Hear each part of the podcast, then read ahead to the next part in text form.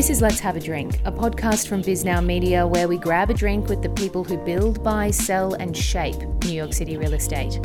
I'm Miriam Hall, Bisnow's New York reporter.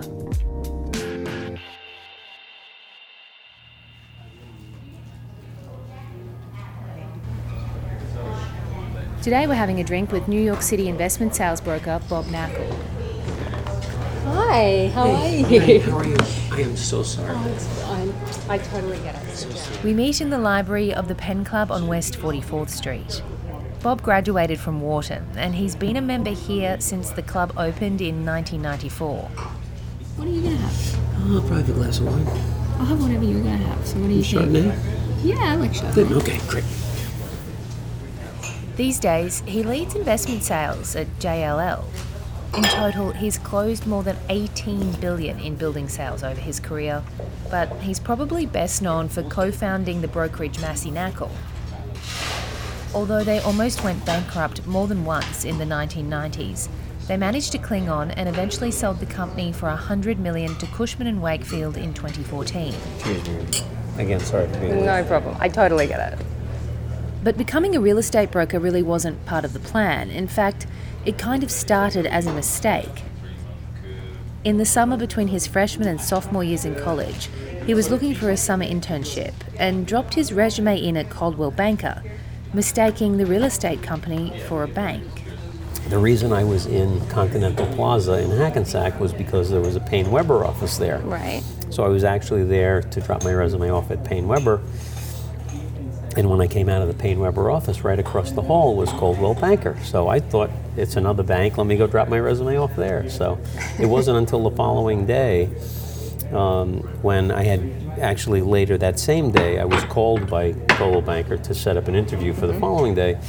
And it wasn't until I went to the library the following day that I came to find out that Coldwell Banker was indeed a real estate company. Were you like, mm, this is a mistake? I total, totally was not into it. I was upset, didn't want to go, but um, none of the commercial banks or investment banks were hiring college kids for the summer back then. So, um, so I went to the interview, got the job, and took it, loved it, and then went back my next two summers, and then started with CB here in Manhattan when I got out of school. Were you a natural? I know you've always been good with numbers. You like statistics, right? Well, I, I like statistics mainly because as a young kid, I loved sports. Um, I really loved playing baseball, and I had an older brother, uh, Jeff, who was six years older than me, that was a pitcher also. Uh, but he used to track my pitching statistics in Little League all the time, so I was always focused on the numbers and everything. So, um, you know, I like that aspect of it, and uh, I guess in the same way when it came to real estate, I like the um, the the math that's involved in real estate, and particularly with regard to building sales, how you calculate what the values are and stuff like that. So, it was something I, I just was naturally drawn to right away. At CBRE, he met Paul Massey and they teamed up on deals. In 1988, the pair left to set up their own shop together. At Massey Knakal, they devised a territory system, which meant splitting up the city into set areas with defined boundaries and delegating them to certain brokers. What gave you the, the guts to start Massey do you think? I think I don't know whether it was guts as much as we hadn't been in business long enough to know what we didn't know. In retrospect, it was um, it was a very um, uninformed decision that we made to start the company, but we did have uh, tremendous confidence in ourselves. Um, but we really, truly had no idea what we were doing. Um, and uh, we made thousands of mistakes because most of what we did was by trial and error. But fortunately, we didn't make a lot of those mistakes more than once. Um, but we didn't seek out advice from people who had started companies and try to get uh, advice from them and tips and things like that. So Yeah, it's interesting because you had a bit of a rough time in the 90s, in the early 90s, right? You had to get out the credit card and kind of keep things, keep the lights on, basically. Yep, we, we over the, the course of the 26 years that we had the company, um, we almost went bankrupt three times. Uh, the early 90s were particularly difficult, and in fact, I think the early 90s were a much more challenging time to get through than this past Great Recession was. Um, How come? Be, well, number one, um, the market conditions were so dire and there were so many banks that were failing, the government had to set up the Resolution Trust Corporation to mm. deal with all the, the problems. Uh, property values in New York City dropped by 58% from their peak in 1988 to their trough in, in 1992. Um, that must have been horrendous. Uh, I remember buildings that we were selling, you know, buildings that would sell for $50 million today, we were selling for $1 million and $2 million back in that time period. Um, and it was really challenging, and it really was a period where the market really started to feel the negative impact of that recession in 1990. Uh, and it really wasn't until 1994 when we started to come out of that. What's it like almost going bankrupt? Um, well, again, it was if you had to look at, at the whole course of your your business life, when you would want that to happen to you, it's when you're very young. Yeah. Because you don't have a lot of responsibility, you don't have a lot of overhead. Um, Paul had just been married, uh, but didn't have any children yet. Uh, I was not married, so we were as uh, two very young guys with not a lot of responsibility, we were able to go out and get a lot of credit cards to right. keep the doors open and things like that. And you know, never really thought about uh, the what ifs of the downside of things, which, as a responsible adult, you would have to do. What are you most proud of from those days? Um, you know, I think. You know, it's easy to look at the end result of what happened with the company and point to that, but I think much more than that, the thing that I'm proud about about what Massey Knakal was um, was the culture that we created. Right. Um, that culture being one in which um, there were very clearly defined rules and guidelines, so you could be very transparent about what you were doing.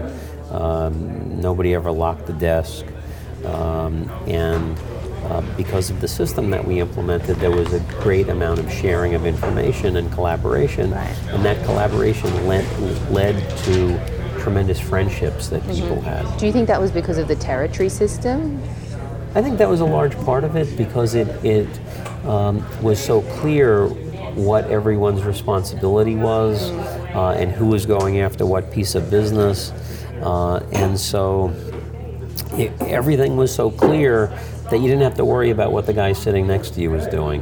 Drink your Chardonnay. I feel like I'm like protect, like stopping you from having it. It's really nice. Do you know a lot about wine? I, uh, I, I do drink a fair amount of wine and do collect a little bit. So, when you sold Massey Knakal, reported value of 100 million. I don't know if that you've ever confirmed that. Do you get seller's remorse? Um, I have not. Uh, I have not. Um, uh, I don't believe Paul has. Uh, I think for us, it was the right time. We hired an investment banker to represent us and went to the market and you know ended up making a transaction that uh, you know I certainly don't regret. So then you went to Cushwake. Yes. It must have been really different when you made that change. No, it was different. Um, you know, and again, we tried to take advantages of all the good things about a large global company. Um, uh, we remained in our Massey space for three years after the, the acquisition, so it, it didn't feel all that different, but yet we tried to um, utilize the benefits of the, the bigger global platform. Um, and that was a very good experience for us. We were very happy what there. What happened with Cushwake? One minute you were a top dog, and then you were, quote, terminated. Um, again, I, I, have not spoken uh, publicly uh, about the the way that relationship ended, and I think that you know it's probably best to keep it that way. You can understand it, why people ask. It's kind I, of yeah. I can understand, but look, it is what it is. Um, let's just say it was the natural course that the that the path took. How do you make that jump? Because jumping ship is like a huge deal for all brokers.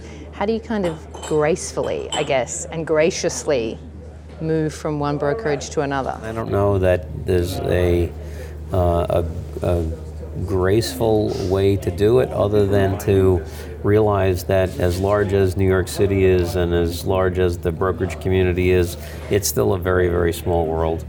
Um, and uh, you have to be conscious of the fact that you're going to see a lot of people um, on your way in as you do on your way out, the way your way up, or your way down, uh, and realizing that it is a small world, you uh, just try to do the right thing and uh, you have confidence that uh, in the long run everything will work out. Do you ever have crises of con- conscience, and how do you kind of work through them? Like when you're trying to figure out how to make the right decision, what's your checklist? No, you, I think number one, you you think of always doing the right thing, even if nobody will ever know, because then you can never get in trouble. Um, number two, uh, I think you have to assume that anything that you put in writing will appear on the front page of the New York Times. Uh, so never write a text or an email that you don't want the whole world to see. Um, and uh, you know, just try to remember that uh, there are times when you have to self-guide what you're doing and realize that it's just as easy to do the right thing as it is to do the wrong thing. Um, and try to always keep that in mind. Do you make decisions easily or do you agonize? Not just about like doing the right thing or doing the wrong thing, but about deals, about how to approach things. No, it depends. I, uh, as I've gotten older, uh, I think I like to sleep on things a little bit more. Uh, even if I think I know what I'm going to decide in a certain situation, I always find sleeping on it is the, the best medicine. Uh, and so in my younger years, I would make rush decisions a lot more quickly. Um, but I think now I'm a little more introspective when I make decisions, and, and, sleeping on a big decision is never a bad thing, I think. What's your advice for someone who hasn't been through like the 90s, then 2008? Is it just kind of like sit tight? Well, you have to constantly be working. You, you should be working in the same manner and doing the same things, whether the market is going up, going down. There are basic fundamental things as a broker that you have to be doing. You should be doing those regardless of market conditions, uh, constantly building your book of business, constantly developing relationships. And uh, when times are tough, you have to figure out ways to, to get deals done. Uh, and when times are good, then if you keep doing those same things, things will be even better. Don't let the highs get you overconfident and don't let the lows beat you up. Uh, just stay true to what your core principles are, the, the core things that you're doing all the time to advance your business, and regardless of, of market conditions or externalities, you should be in good shape. I, I feel very fortunate that I love my career as much as I do. I hope to keep doing it for a very long time, and uh, as long as I keep enjoying it, I want to keep doing it. Great choice of the wine. Thank you very much. You're welcome.